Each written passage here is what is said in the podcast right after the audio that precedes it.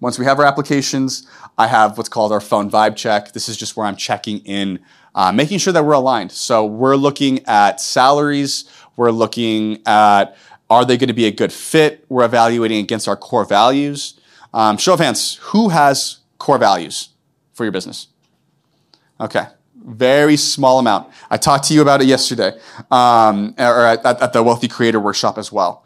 Right, I'm going to talk more about our core values um, and why you guys need to define them in a little bit later in this presentation. But before I forget, essentially, right, if you guys don't define your core values, your employees are going to define them for you.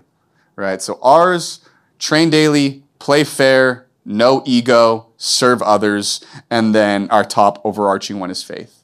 If you don't have faith in what we're doing as an organization, it's just not going to make sense because we ask a lot of our employees and we test a lot of things. We like, for example, this partner program, which has been so successful.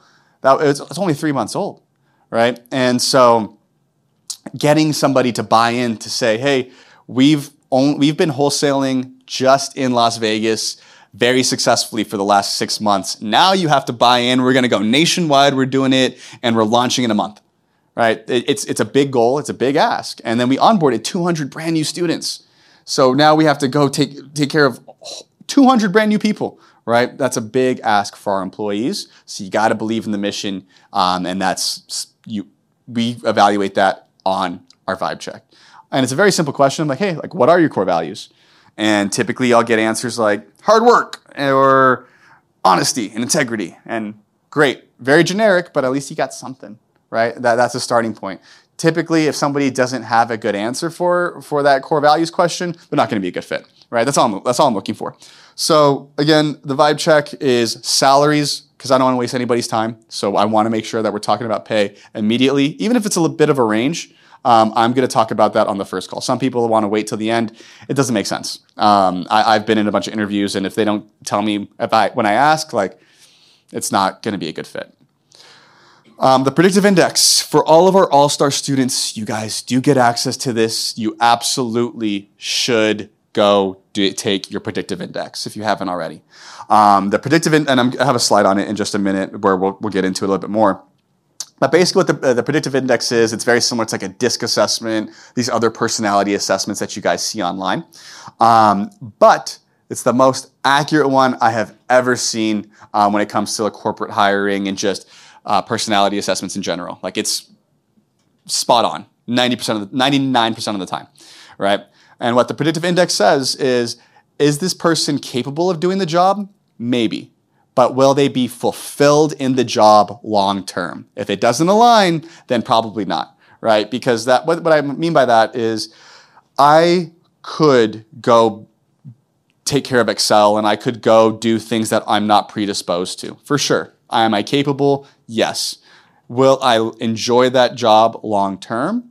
No, right? Um, I and so I will eventually leave, right? So this has been instrumental in us retaining our employees. Um, so we have a corporate account again. So all of our students they get access to it. Um, but if you were to use it, I believe it is a paid service. I don't know what the cost is individually, but typically it's like at a company level, it is a little expensive. So that's why all of our students they get access to it. They can just they can use it as well. Um, cool. Then, like I mentioned, you measure against your core values once you're bringing them in for the in-person um, interview. So after the vibe check, I'm, they take the predict, predictive index, I bring them in for an in-person interview, and then we're measuring against our core values. That's where we're getting deeper into like who you are as an actual person. Then, if you guys don't take anything from this presentation, take this next thing, a skills assessment. You have to do some sort of skills assessment. Uh, this is going to save you.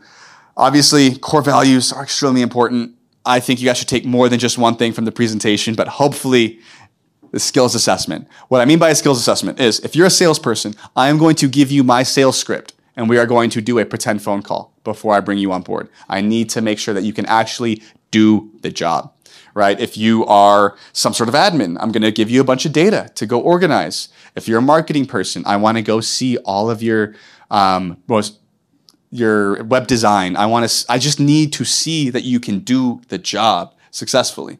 especially for those of you guys who are hiring your first hire, right? What's the worst that you can do is you take a chance on somebody, you don't really know how to hire people yet, and now you have to go train somebody who's inexperienced as well. You have to make sure that you're bringing somebody on that knows how to do the job. Otherwise, you're going to waste three months. Then we give our offer, pretty straightforward there. Um, it's just, hey, does, does this align? These are the expectations. Are we good to go? Yep, great. Sweet. So, recruiting condensed. This is part of our wealthy business curriculum, by the way. So it's 130, 113 pages of everything that we talk about when it comes to hiring, systems, processes. So all of our All-Star students, of course, get access to it. But basically, again, we figure out, do you have the desire to do the job itself? Then after that, behavioral assessment, that's a predictive index. Um, skills assessment, and then mobility assessment is essentially the offer saying, hey, this is what your job looks like today. This is what a growth path for you looks like as well, assuming you keep doing what you need to do um, and continue to improve. Make sense? Cool. So, the seasoning behind the secret sauce. Great culture, right? So, recruiting is how we get A players, culture is how we keep them, right? So, here are the keys to culture. Culture starts with you, right? Are you embodying your core values daily? And for all of you solopreneurs, what you guys need to do, actually, you know what? I'm going to take two minutes to write out what you want your core values to be. All right, take two minutes. So again, ours, if you want to steal some of them, train daily, play fair, no ego, serve others. What do you want your business to embody, and what do you want to embody personally? These are the standards that you need to hold yourself to. Um, I said this at our creator workshop too, right?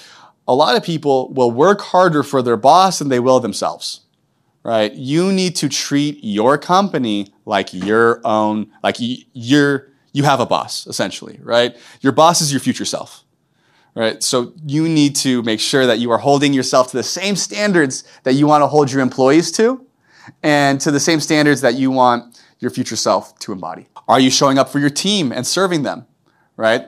Our core value is serve others. Because if you are not showing up and giving everything that you can to your employees, then how can you hold them accountable to hitting certain metrics and certain KPIs? right? Because one thing that I ask myself every time that an employee is not performing or we're not seeing the results that we want to see, it's like, did I do everything I could to put them in the best position possible to succeed? Meaning, am I working with them from a personal perspective? Am I providing them with all the tools, the frameworks? Have I over communicated the things that I want them to do? Because what a lot of entrepreneurs do is they will, um, they'll give them a sheet with a SOP and then you're off. Go, go do it. And then when they're not doing the thing that they wanted them to do, it's like, well, they're not doing it. I'm like, well, how many times did you sit down with them and communicate with them? People need to be told something seven times before they actually retain it.